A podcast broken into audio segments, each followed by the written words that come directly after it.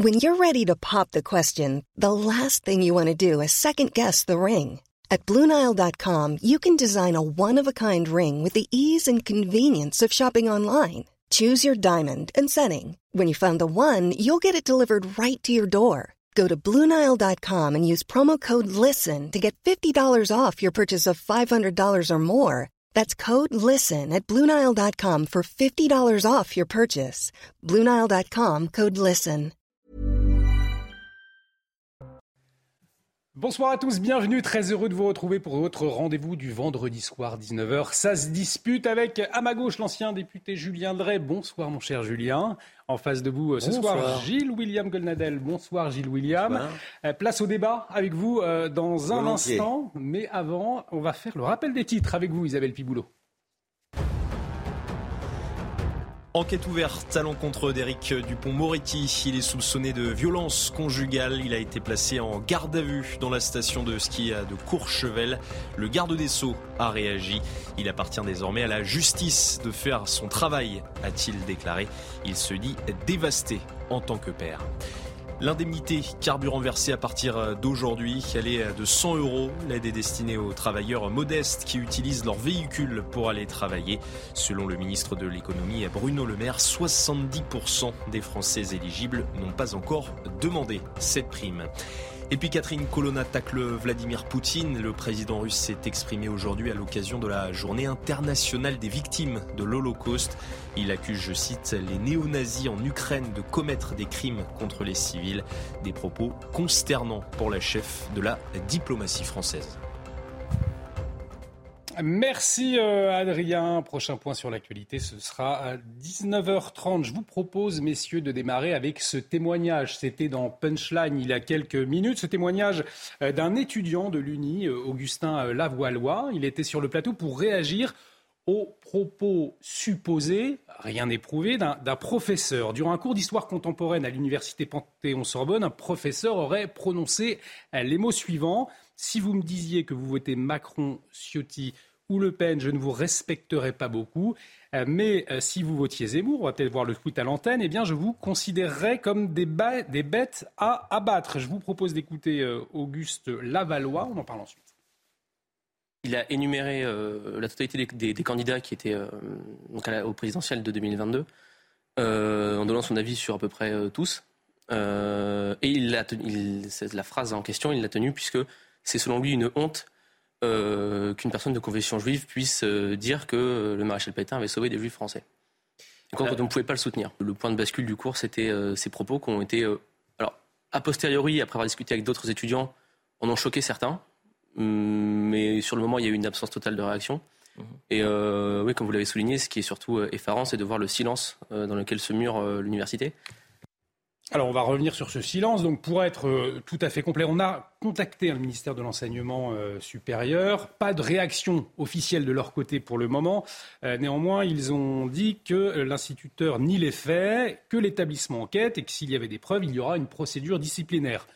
Éric Zemmour a également réagi, euh, je le cite, un professeur qui rêverait d'exterminer les étudiants de Reconquête comme des bêtes, doit-il garder euh, son poste ? Non, c'est pas ça, c'est un professeur qui rêve, doit-il garder son poste ? Ses propos sont confirmés, il aura rendez-vous devant les juges, je ne laisserai personne menacer mes soutiens de mort. Julien Dray, votre réaction ? J'en ai pas parce que là, vraiment, euh, j'attends de voir ce qu'il en est. Quoi. Parce que dans les propos du jeune que j'ai entendu, il y a deux choses. Il y a oui. un propos, euh, bon, même si on peut être en désaccord, caractérisant les... les Les, les engagements euh, d'Éric Zemmour euh, sur un certain nombre de choses euh, historiques. Puis après, il y a une caractérisation des uns et des autres. Euh, là, l'étudiant porte ça à ma connaissance. Euh, si c'est vrai, bah, il faudra que l'université réagisse. Euh, mais euh, bon, je ne peux pas répondre comme ça euh, sans, sans éléments. Quoi. Effectivement, il n'y a pas d'enquête en cours. En tout cas, il y a ces propos hein, euh, de, de ces jeunes étudiants de, de l'Uni, Gilles William. Moi, je les ai croisés. Mmh. Puisqu'ils sont allés chez vous, ils sortent de chez vous, si j'ai bien compris. Euh, je les ai croisés, mais ils expliquent qu'ils ont déjà trois témoignages, de, hein, trois témoignages d'étudiants qui corroborent euh, ces déclarations alléguées. Mmh. Donc ça permet d'y réfléchir. De vous à moi, euh, je ne tombe pas des nues. Euh, euh, on sait euh, ce qui se passe à l'intérieur des murs euh, des universités françaises d'aujourd'hui, déjà même de mon époque, de celle de Julien Dray. euh, déjà le gauchisme était déjà, était déjà euh, très implanté dans, dans les universités. Euh, et, et ça n'a pas été en s'améliorant, si vous ouais. voulez. Donc dans ce cadre-là, euh, et sous les réserves évidemment d'usage de la présomption d'innocence, auquel, à laquelle je tiens euh, particulièrement, euh, euh, mon, mon imagination est impuissante à vous décrire, la réaction médiatique, si par une hypothèse intellectuelle hardie, un professeur avait dit euh, si, euh, euh, on, on, si, si quelqu'un vote Mélenchon, je le considère comme, un, comme une bête à abattre. On a, il y aurait euh, Libération, Le Monde, euh, euh, euh, Télérama et, et, et tout le reste. Euh, mais amis, encore une tous fois... Tous vos amis. Pardon ? Tous vos amis. Tous mes amis. L'odieux service tout, public. Tout, tout mes, et, et j'oubliais l'audiovisuel de service public. Et, et effectivement. Mais encore une fois... il euh, y a une certaine hardiesse dans, dans cette hypothèse. Donc il y a deux choses. Il y a le fait effectivement, et, c'est, et ça, alors très sincèrement, euh, c'est, c'est plus que courant qu'un professeur fasse état de ses propres idées pour, euh, euh, bah, euh, pour, euh, pour essayer d'influencer les jeunes. C'est même tellement massif mmh. qu'on est dans un système presque de décérébration. Et puis, d'autre part, alors là, on atteint, on atteint les sommets si, effectivement, euh, on considérait que, euh, sous prétexte de voter pour quelqu'un, on deviendrait euh, une personne à, à tuer. Bon, donc, euh, la suite euh, au prochain numéro. On verra c'est bien. Vrai, Julien Dray, qu'on imagine que si ça avait été une non, personne gauche ou d'extrême-gauche, la presse aurait réagi davantage. Le raisonnement de, oui. de Gilles-William, il est toujours pareil. Si les autres avaient fait, ça aurait été dramatique. Donc... ça me permet d'en rajouter contre les autres. Euh, et donc de régler le problème de ses ennemis personnels, puisque maintenant c'est quasiment une guerre personnelle qu'il livre, je le suis avec ses tweets, contre l'odieux service public. Hein, c'est, c'est vrai, vous les appelez. C'est vrai, bon, c'est, mon, voilà. c'est, c'est un de mes combats favoris. Voilà, et euh, forme de, de libération pour lui, euh, nécessaire.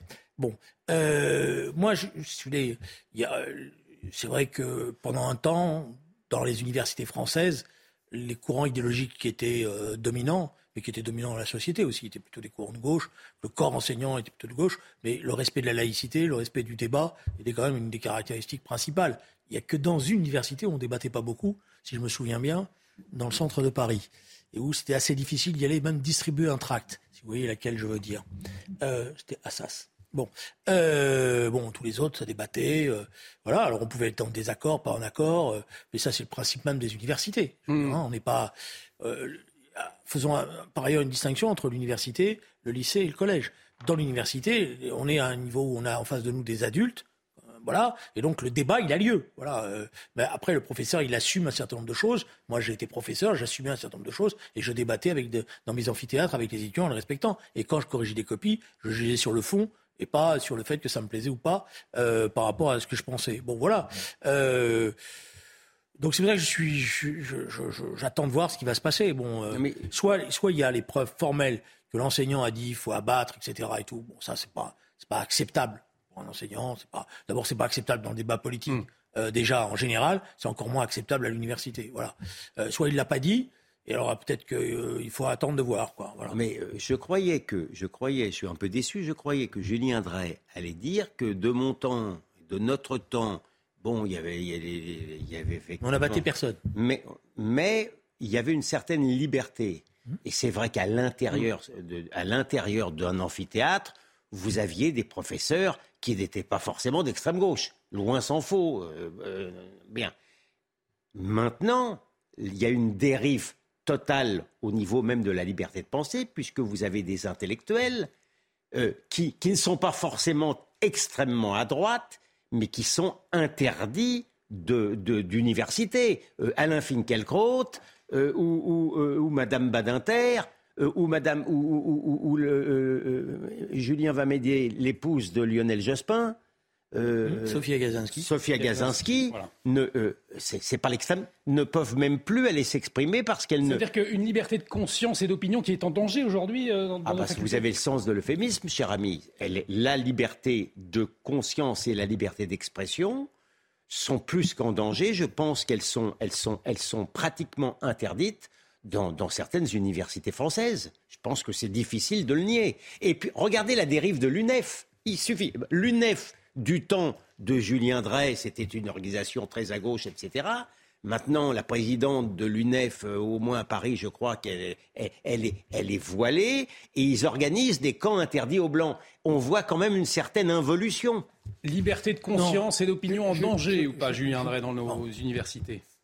Et c'est très compliqué parce que sur le fond, on a plutôt des universités qui travaillent beaucoup et où le débat idéologique est, s'est beaucoup éloigné de ce qu'il était auparavant.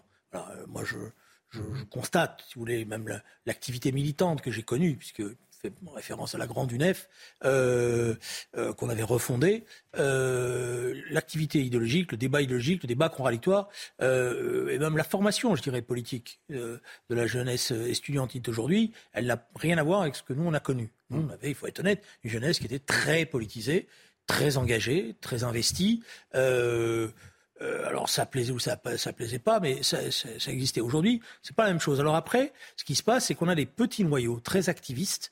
On a deux choses. On a quelques petits noyaux islamistes dans quelques facultés qui font régner une forme de terreur par rapport aux étudiantes notamment qui refusent de porter le voile. Ça existe. Bon, même si c'est, c'est très circonscrit à quelques universités, j'insiste mmh. là-dessus. Hein, dans le reste, une forme de liberté. Et puis après, il y a une autre minorité qui, ces derniers temps, s'est, s'est distinguée par effectivement des actes de censure euh, extrêmement violents. Et ça, c'est pas acceptable. D'ailleurs, je vais vous dire une chose. On n'est pas de gauche quand on censure. On n'est pas de gauche quand on interdit la liberté de penser. La, la gauche, c'est le combat idéologique. C'est pas d'aller euh, de pas envahir, empêcher de parler, et cetera. Et tout, c'est pas vrai. Ça veut dire qu'on est faible sur ces arguments et qu'on veut imposer par la dictature, la fameuse dictature du prolétariat de Karl Marx, comme dirait l'autre, mais c'est pas ça. Mmh. Euh, moi, je trouve que voilà, euh, c'est pas acceptable. Voilà. Alors donc c'est minorité agissante, je le sais, parce que je vais vous dire une chose, je suis pas certain moi que elle ne serait pas. Si j'allais faire un, moi j'en fais plus, c'est plus de mon âge, mais si j'allais faire des débats dans les universités, je suis pas certain de ne pas être pris à partie par une extrême gauche que je connais, qui me traiterait de, de vieux réformiste pourri euh, ayant franchi. Je ne garantis pas votre intégrité physique. Bon, bon, c'est pas grave, à mon âge. C'est pas ouais, grand-chose. Tout de même. Allez, en tout cas, on suivra de, de, voilà. de près cette, cette enquête hein, pour voir si ces propos, effectivement, ont bien été euh, tenus à l'université Panthéon-Sorbonne.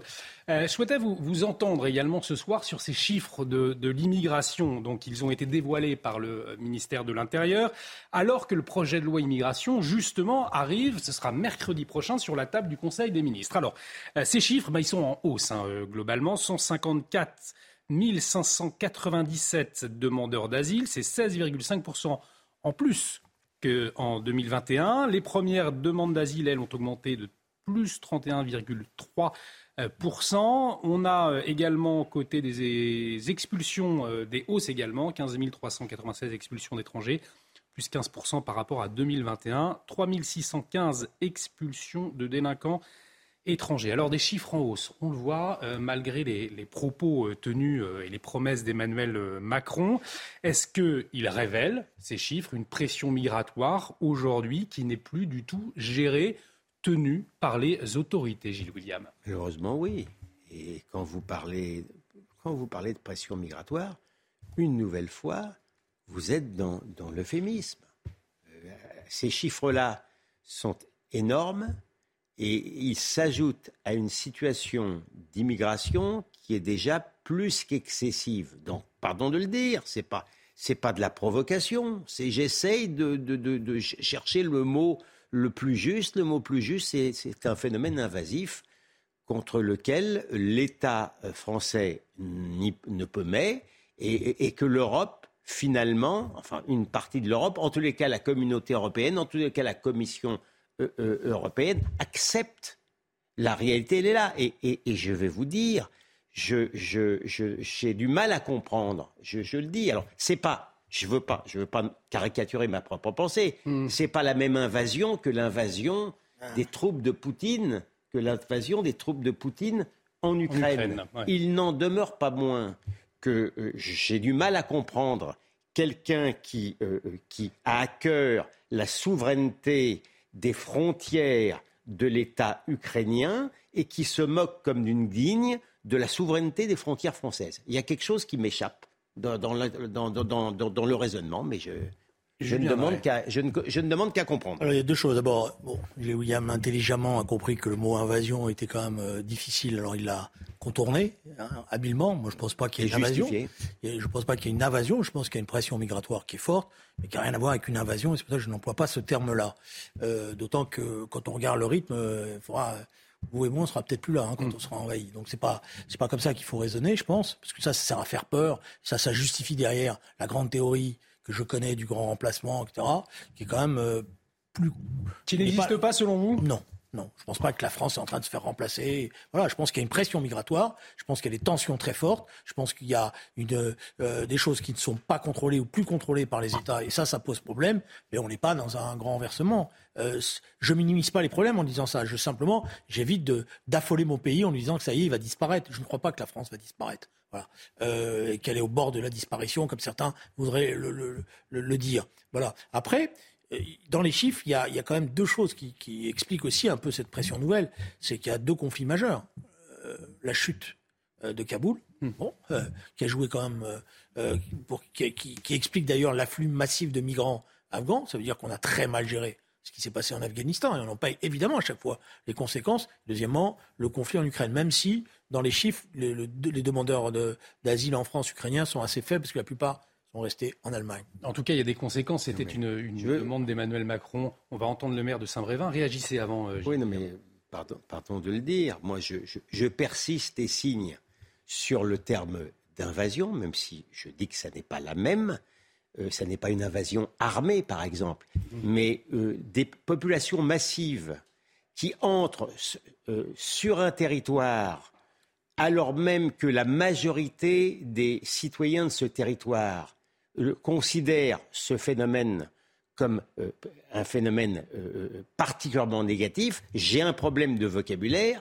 Si si ça n'est pas une invasion, c'est une c'est c'est une non, c'est c'est très bien envoyé. C'est une vous pouvez très bien envoyer le mot. C'est une forme d'invasion. Et vous pouvez très bien envoyer le mot pression migratoire. Non non non qui non, explique mais non, bien non, non, qui explique bien les choses non, non. sans employer un mot non, non. qui renvoie à des choses dans l'histoire non, non, non. que vous êtes vous-même obligé de corriger en disant oui mais non, c'est pas de la même nature, c'est non, pas la même chose. Non, mais, Donc vous voyez bien que l'utilisation du mot, elle est idéologique là. Je compare pas dans l'histoire, je compare avec l'actualité ukrainienne, je vais pas je vais pas l'histoire Non, l'actualité ukrainienne c'est autre chose, c'est une guerre avec quelqu'un qui envahit. Ça s'appellera, ça s'appellera toujours la France, mais ça ne sera évidemment pas la même. Ça, l'étiquette, l'étiquette euh, n- n- ne changera pas, mais ça n'est pas la même. Quant au grand remplacement, moi, je ne crois pas au grand remplacement si c'est une théorie complotiste où on dit qu'il y a, quel, il y a je ne sais pas quelle, quelle, quelle société secrète qui organise les choses. Pas du tout. Mais par contre, des remplacements... Pardon de le dire, là je vais encore avoir un problème de vocabulaire. Dans le neuf trois, par exemple, ce sont bien des musulmans qui ont remplacé les juifs. Ça, j'aurais encore un problème de vocabulaire si vous ne tolériez pas ce mot de remplacement-là.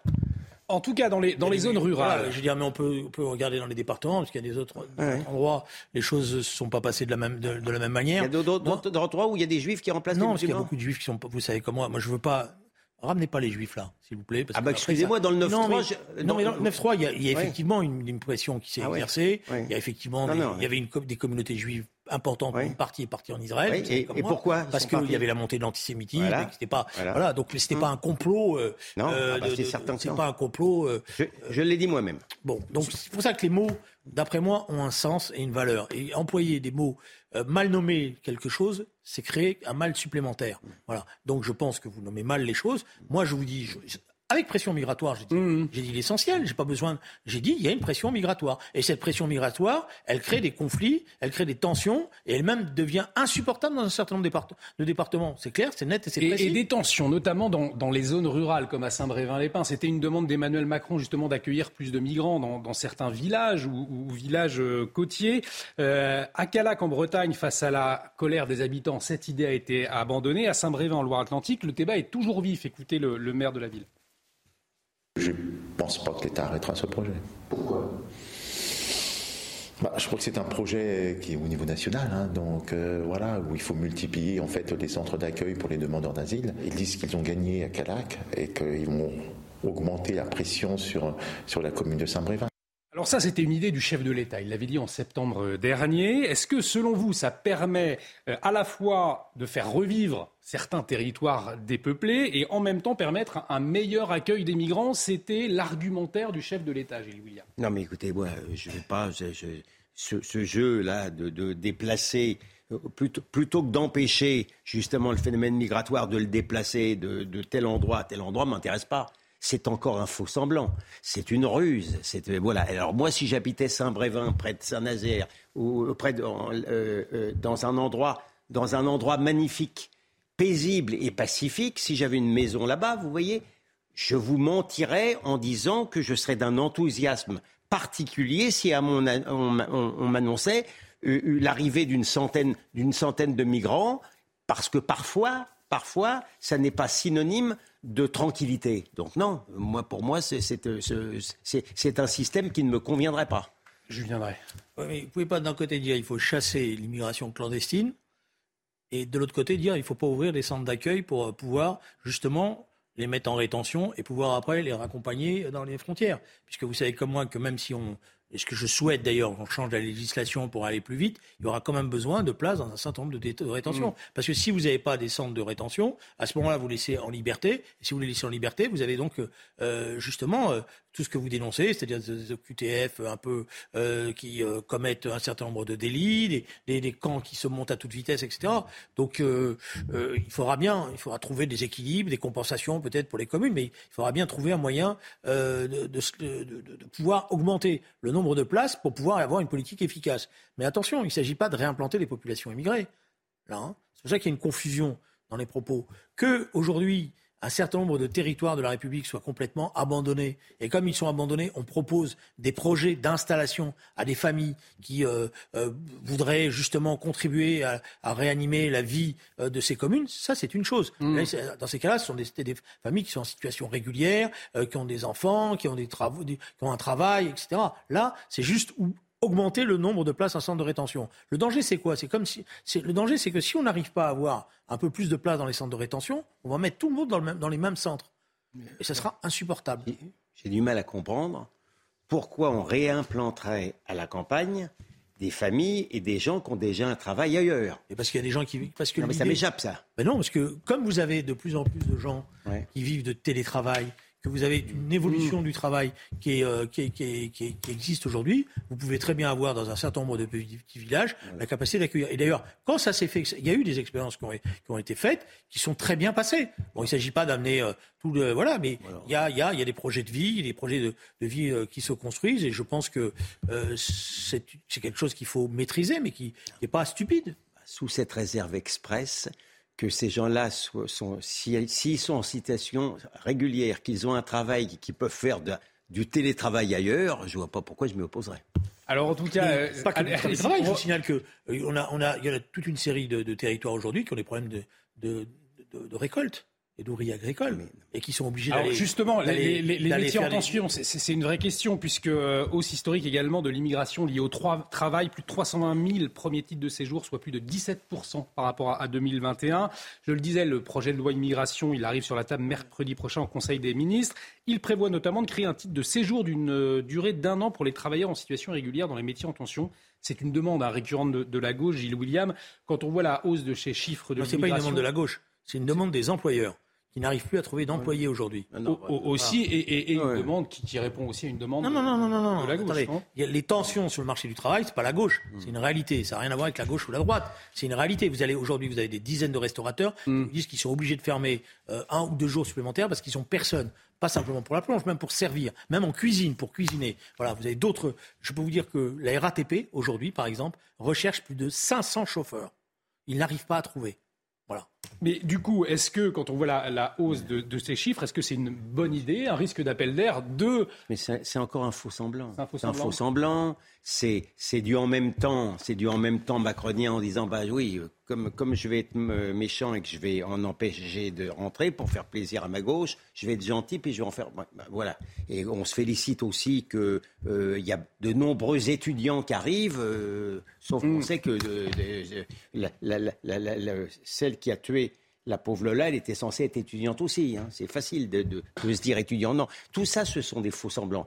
Moi, je trouve que... Je, je, pardon, je souhaiterais qu'il n'y en ait aucun qui rentre. Alors, c'est vrai que le capitalisme, là où Julien a raison, mais c'est pas, c'est pas depuis euh, ce matin neuf heures. Mmh. Le capitalisme, depuis longtemps, de toute façon, c'est des gens, Lénine disait qu'ils vendraient leur corde pour se pendre eux-mêmes. Ce sont des gens qui n'ont pas, ce sont, ce sont des gens qui n'ont, qui n'ont, qui n'ont pas de pays. Contrairement à ce que Marx disait, c'est pas le, les prolétaires qui n'ont, qui n'ont pas de patrie. Ce sont ces gens-là. Vous comprenez ? Et, et les prolétaires, ils n'ont même pratiquement Allez, que ça. On, on, on va marquer une très courte mais, pause. Julien, malheureusement, ouais. je, je suis obligé de couper. On a déjà débordé. Euh, on va revenir sur ces mairies qui vont fermer le trente et un janvier pour s'opposer à la réforme des retraites. Euh, pour, on aura votre avis euh, dans un instant. Ouais. À tout de suite, restez avec nous. À tout de suite sur CNews. De retour sur le plateau de Ça se dispute, bienvenue si vous nous rejoignez et vous faites bien autour de ce plateau. Julien Dray, Gilles-William Goldnadel débattent sur l'actualité. Dans un instant, on va revenir hein, sur ces mairies qui ont décidé de faire grève le trente et un janvier. Mais avant, le rappel des titres avec vous, mon cher Adrien Spiteri. Un comité de l'O M S se réunit ce vendredi. Objectif statuer sur la gravité de la pandémie de covid dix-neuf. Ils doivent déterminer si elle mérite encore le niveau d'alerte maximal. Le patron de l'O M S se dit toujours préoccupé par la situation dans de nombreux pays. Près de sept mille amendements déposés à l'Assemblée nationale sur le projet de réforme des retraites. Il se concentre principalement sur l'article sept du projet de loi. Il prévoit le report de l'âge légal de départ à soixante-quatre ans. La Commission des affaires sociales se penche sur la réforme à partir de lundi. Et puis un astéroïde a frôlé la Terre il y a quelques jours. Information de la NASA hier soir. À son point le plus proche, l'astéroïde de la taille d'un camion se trouvait à trois mille six cents kilomètres de la Terre. Dans tous les cas, il se serait désintégré en grande partie dans notre atmosphère. Merci Adrien. Un prochain point sur l'actualité, ce sera à vingt heures. Je vous le disais, on va revenir sur ces mairies qui vont fermer le trente et un janvier pour s'opposer à la réforme des retraites dans un instant. Mais avant, euh, des centaines de personnes ont pris part aujourd'hui aux obsèques du sacristain tué dans une attaque à la machette. C'était mercredi, on en a beaucoup parlé, contre deux églises d'Algésiras. C'est au sud de l'Espagne. Un prêtre a également été grièvement blessé. Alors, côté euh, enquête, eh bien, elle se poursuit. Un acte terroriste mené par un loup solitaire, selon euh, les autorités, même s'il n'a jamais été dans le radar pour radicalisation. On le rappelle, c'est un Marocain de vingt-cinq ans qui portait une djellaba au, au moment des faits. Écoutez ses, ses réactions sur place après ce drame. Je suis le curé de la paroisse ici, dans le centre-ville. Et la coexistence avec le monde islamique a toujours été très bonne. Et elle l'est. Nous avons toujours eu une bonne entente.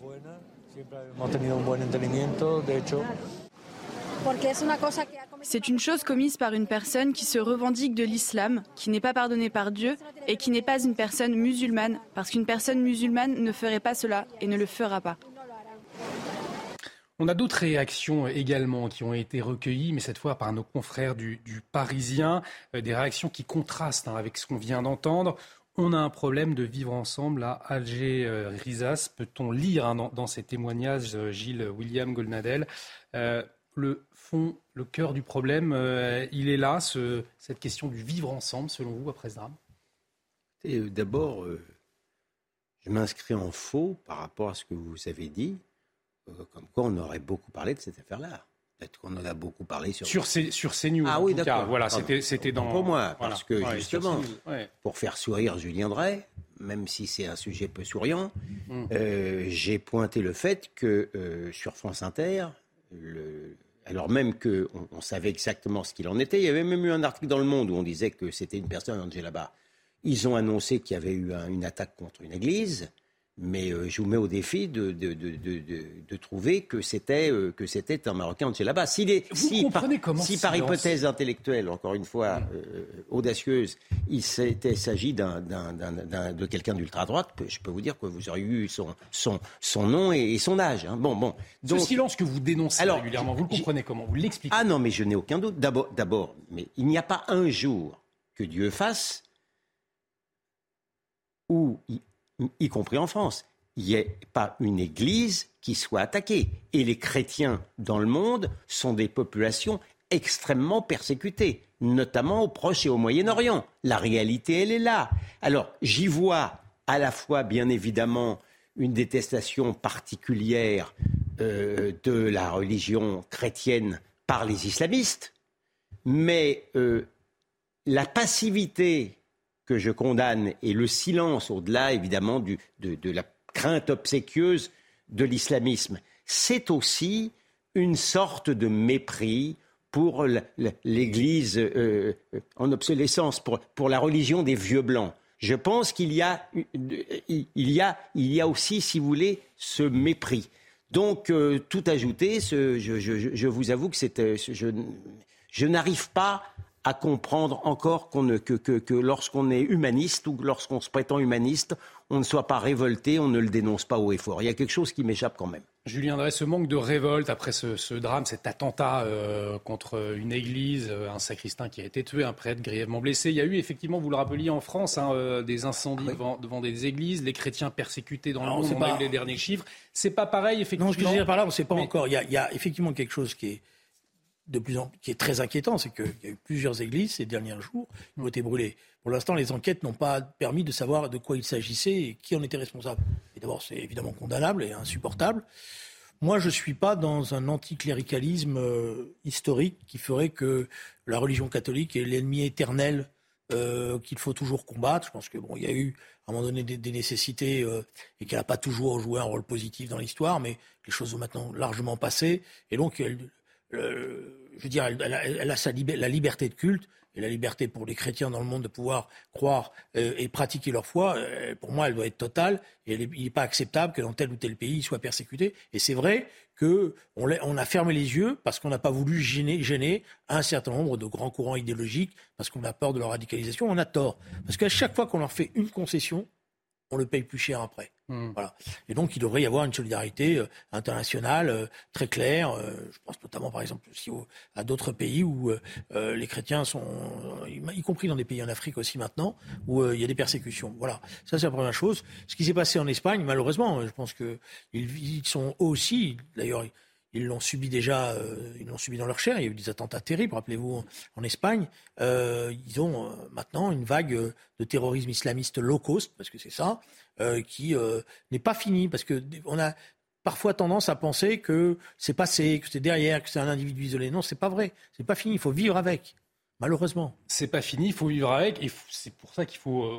D'autant en, en, en parler davantage, puisqu'on a, on a le sentiment, c'est vrai que ça a été comme un fait divers, non, mais cette, il y a, cette, euh, il y a le, cet attentat en Espagne. Dis, il, y a, il, y a une, il y a une cécité volontaire bah, de ce que j'appelle l'islamo-gauchisme. Ça, c'est, voilà, c'est... Ah, je suis là, donc c'est pas l'islamo-gauchisme, non, mais, c'est l'islamisme. Alors, je vais, je, vais vous, je vais vous décevoir, je vais dire, ouais. Je ne vous considère pas comme un islamo-gauchiste. Non, clairement. Comme hein. un gauchiste, voilà, oui. je, suis, je suis désolé, voilà. Donc, euh, certainement pas, ça, voilà, exactement.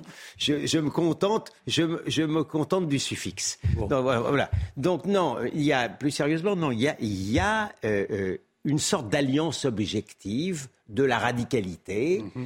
Euh, et cette alliance objective, elle a pour cible, elle prend pour cible, elle a des ennemis. Eh ben, les ennemis, ce sont euh, notamment les juifs et les chrétiens. Voilà, c'est tout. C'est ainsi. Toujours. Non, je pense que... Il y a une... Bon, euh, d'ailleurs, c'est le débat qui va avoir lieu dans les mois à venir, mmh. ce que j'appelle la reconstruction d'une gauche... Euh, d'un socialisme républicain.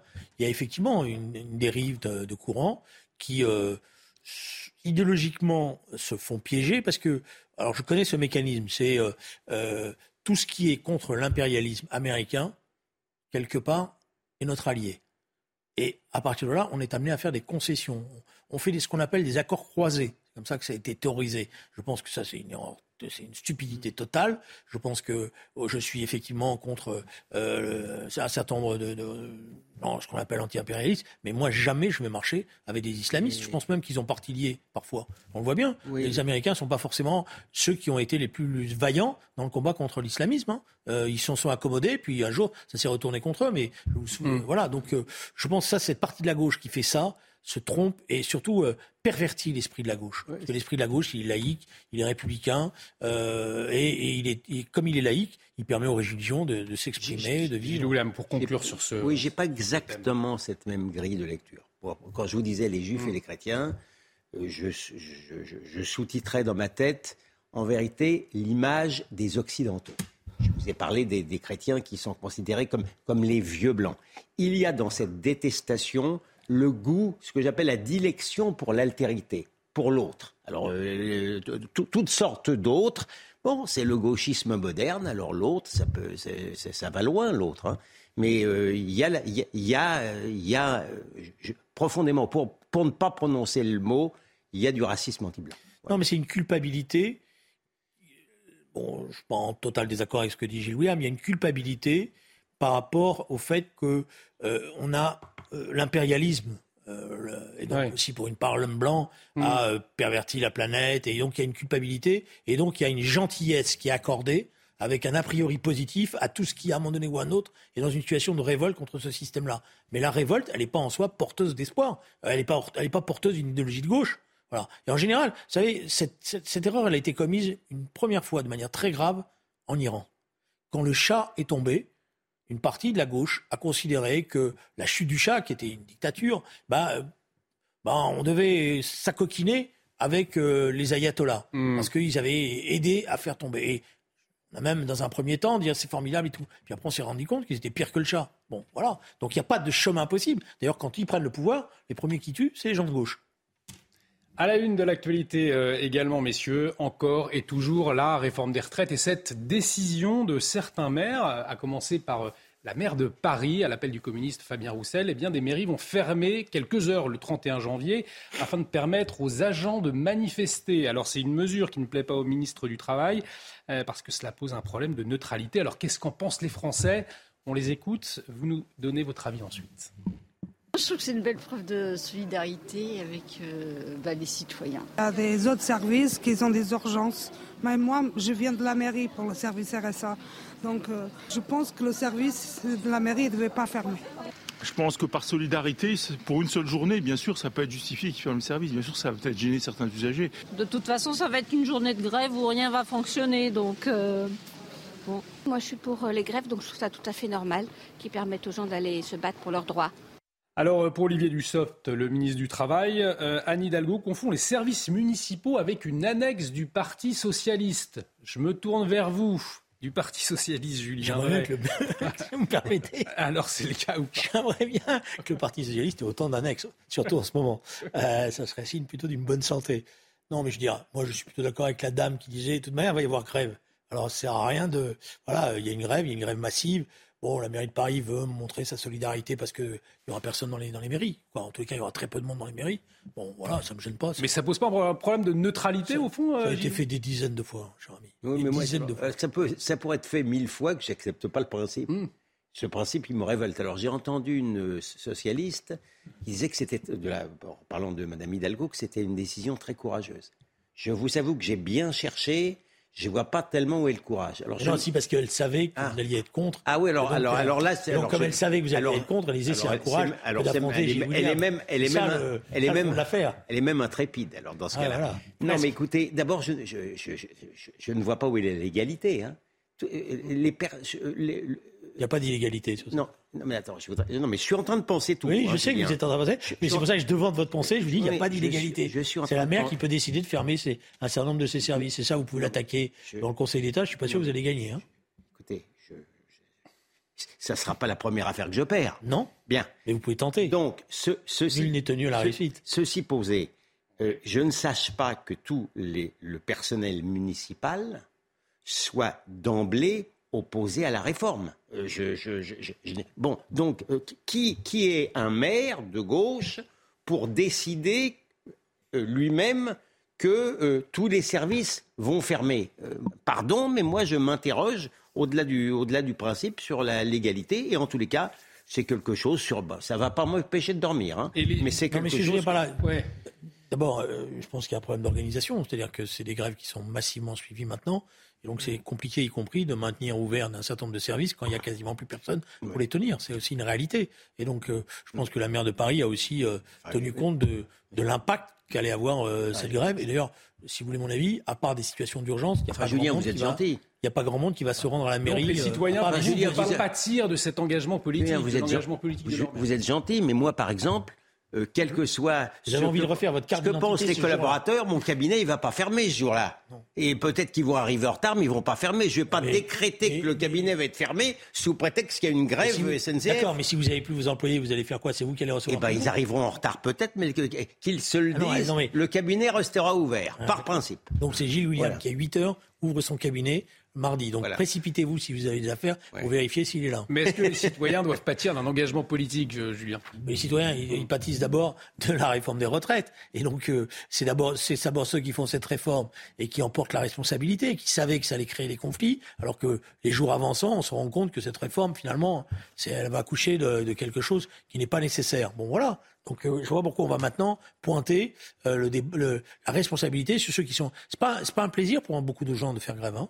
Vous ne voyez pas que c'est une rigolade. Vous, hein. vous noterez que euh, M. Dray est termes... solidaire de Mme Hidalgo ce soir. Non, je suis solidaire de tous Nous ceux le notons avec... Ouais. Je suis... Bon, ça ne me gêne pas. Moi, je n'ai pas, euh, pas de problème. J'ai des problèmes sur la gestion de la ville de Paris, mais c'est autre chose. Mais je ne fais pas d'a priori individuel ou un tutu personné. Euh, mais je pense que... Euh, la, la, le problème qui est posé aujourd'hui, c'est quoi ? C'est que vous avez une réforme qui est très impopulaire. Et d'ailleurs...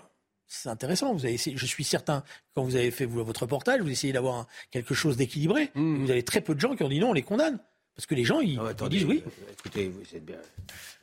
Que cette, que une majorité de Français, à tort ou à raison, soit opposée à cette réforme, je n'en disconviendrai pas. D'ailleurs, mon expérience me, me, me, me laisse à penser que, en général, les Français ne sont pas favorables aux réformes. Jamais, ouais. jamais, jamais. Ouais. De, de, bon, premièrement. Théorie, Deuxièmement, d'après les sondages, d'après les sondages, il y a quand même un peu plus de trente pour cent de Français qui sont favorables à cette réforme. C'est pas rien non plus. Ça n'est pas tout, mais c'est pas rien. On n'est pas obligé non plus de les mépriser, ces gens-là. Personne ne les méprise. Ils pourront bon. pas aller... Les services sont fermés ce jour-là parce que de toute manière, il y a grève.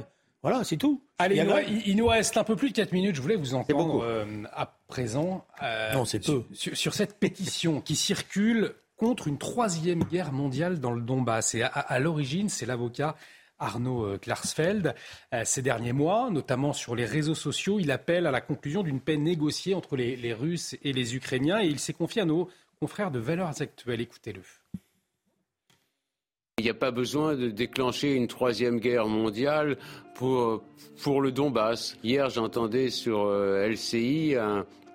Un ancien ambassadeur de France à Moscou, monsieur Blanchemaison, qui disait « Si l'Ukraine s'écroule, eh bien il faudra que l'OTAN envoie des troupes. » Monsieur Blanchemaison est un homme raisonnable, intelligent, centriste, mais il est prêt à déclencher une troisième guerre mondiale alors que les pays européens n'en veulent pas d'une troisième guerre mondiale. Ils en ont connu deux. Ça a été deux fois un suicide de l'Europe. Il n'y a pas besoin d'un troisième suicide européen et de millions de morts pour une région dont personne ne connaissait même l'existence, qui est moitié russe, moitié...